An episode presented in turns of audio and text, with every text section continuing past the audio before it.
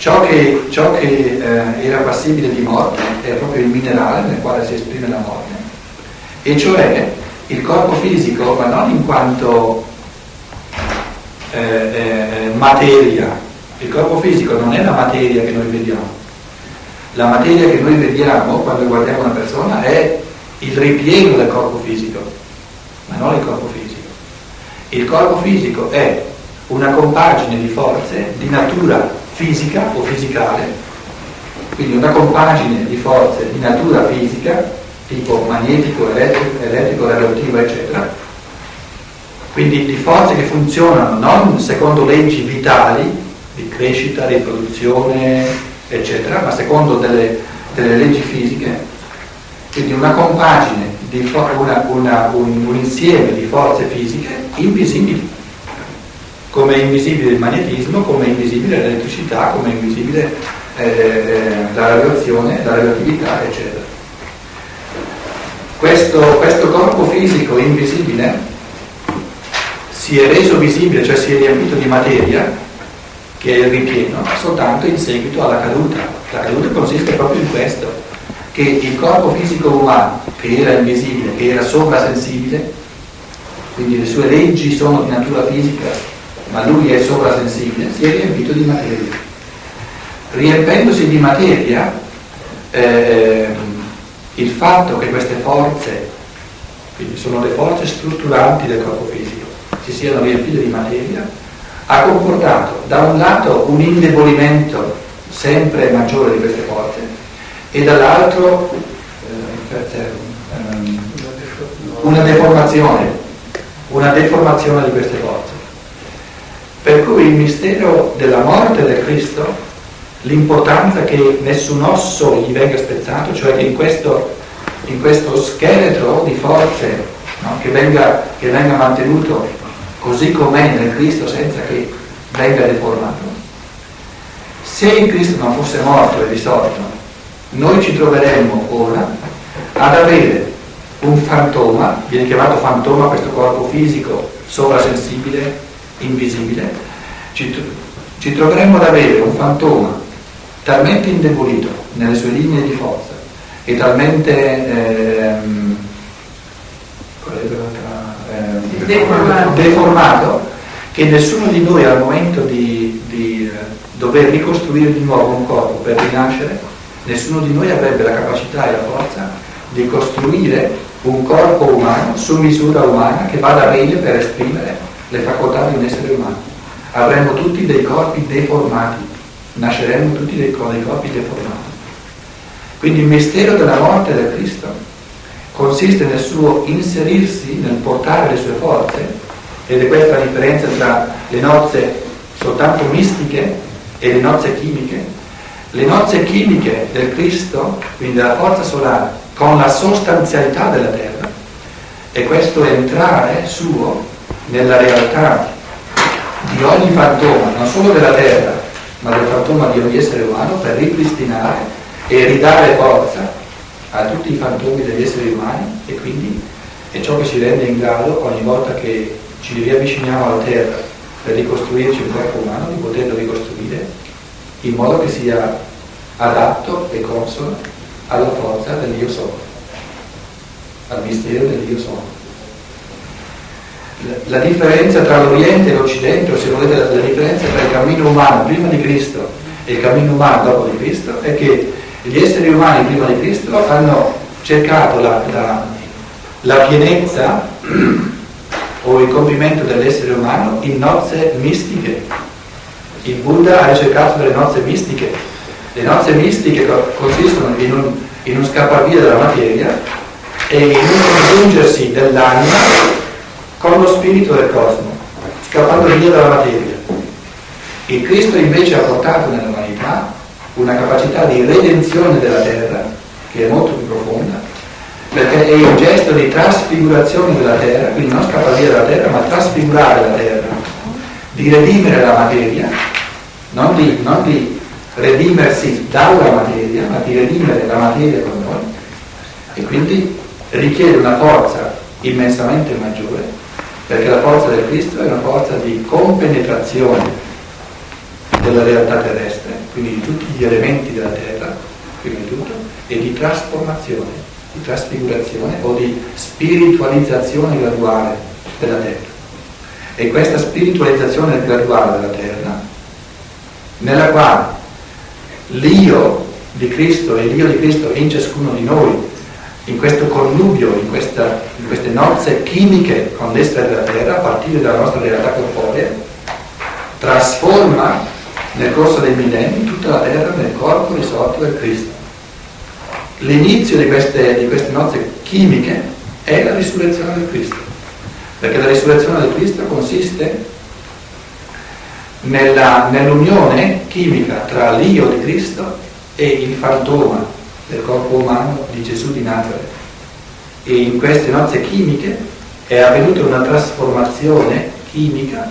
una trasfigurazione, quindi una risurrezione, una spiritualizzazione chimica del corpo fisico di Gesù di Nazareth attraverso l'io del Cristo. Quindi questa è l'origine di ogni nozza, di tutte le nozze chimiche che avvengono nell'umanità. La forza dell'io che compenetra la materia quindi la realtà chimica della Terra, è trasfigurata da di dentro.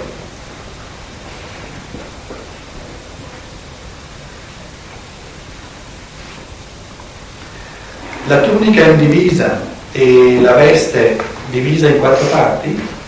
Steiner lo, una cosa che Steiner lui stesso accenna in una conferenza o forse un paio di volte, è che eh, Steiner ci richiama sempre di nuovo all'importanza assoluta di capire di comprendere, di prendere sul serio che quando il Cristo dice del pane e del vino, il pane rappresenta tutto ciò che è, eh, ehm, che è solido sulla terra, il vino sta a rappresentare tutto ciò che è liquido.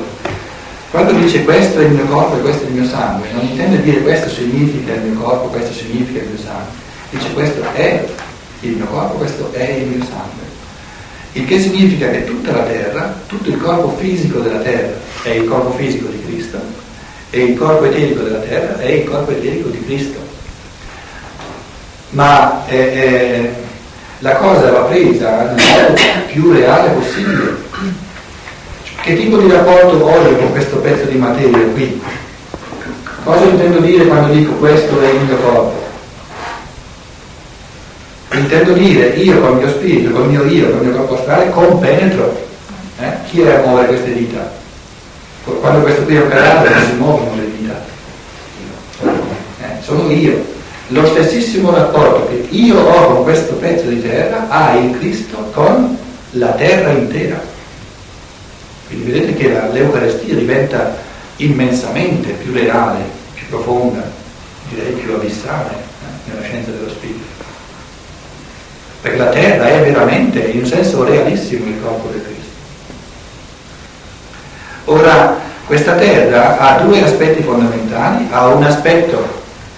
fisico eterico e ha un aspetto astrale e spirituale. Nel suo aspetto fisico eterico si divide quattro, nelle, nei quattro continenti, nord, sud, est e ovest, e in questa realtà geografica della terra lì gli uomini, è lasciato agli uomini e, e, e basta pensare a, all'ultima piccola mossa di, di, di, um, di um, Saddam Hussein nel Kuwait,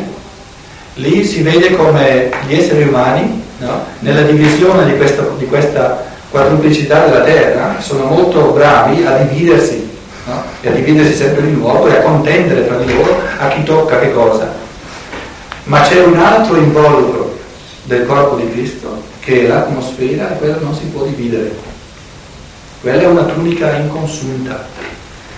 lì non, lì non ci sono strutture. E in fondo gli esseri umani hanno cominciato, non dico a capire, ma avrebbero potuto cominciare a capire qualcosa di questo mistero della indivisibilità della, della, di, questa, questo involucro della Terra, per esempio quando la catastrofe di Chernobyl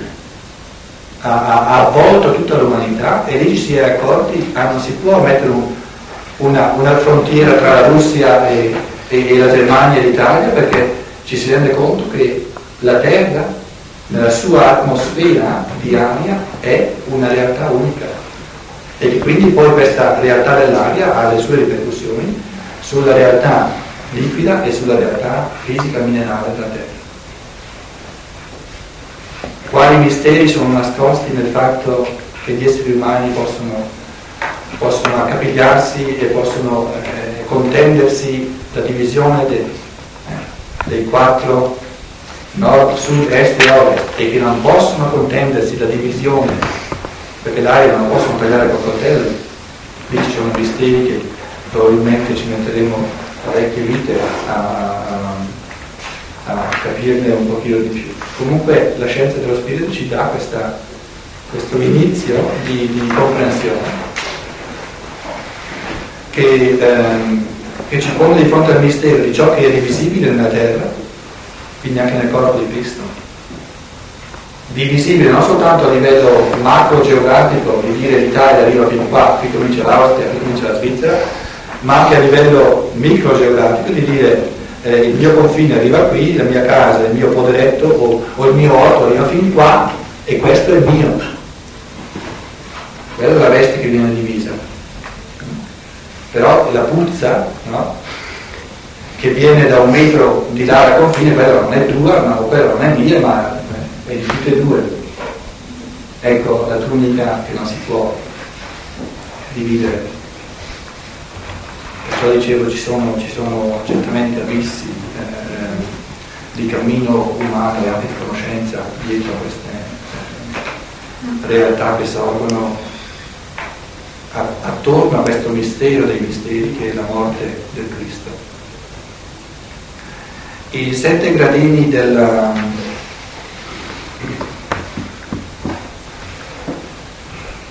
dell'iniziazione cristiana sono stati eh, accennati diverse volte. Per esempio all'inizio di questo capitolo si parla della tunica rossa. C'è un, un, un ciclo di conferenze di Steiner che non è ancora pubblicato, che io ho letto eh, alla Salvato, mi hanno concesso di leggerlo lì, tenuto a, Stockholm, a um, Stoccolma nel gennaio del 1910, dove ho trovato una piccola indicazione molto bella di Steiner sul significato di questo, di questo avvolgere di un mantello rosso. E dice eh, come accennavo, come diceva Stefano, tutto, tutto, ciò che avviene qui a Cristo, che viene fatto da Cristo,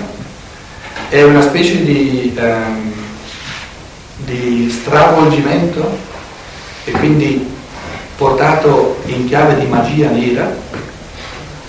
di profanazione, quindi la magia nera dei, dei, dei gesti di magia bianca, i gesti più puri di magia bianca che erano i processi, cioè ciò che avveniva nei misteri, nel cammino di iniziazione. Quindi la magia bianca più perfetta e più pura sono le cerimonie, i passaggi, le esperienze che faceva e fa tuttora un iniziato per entrare nel mondo spirituale. Una magia bianca più profonda e più pura non ci può essere, che quella di trasformare tutto l'essere umano a un punto tale da renderlo, da renderlo compatibile con il mondo spirituale. Quindi vedete che dice la somma totale della magia bianca. La magia nera è il contrario, cioè quindi proprio...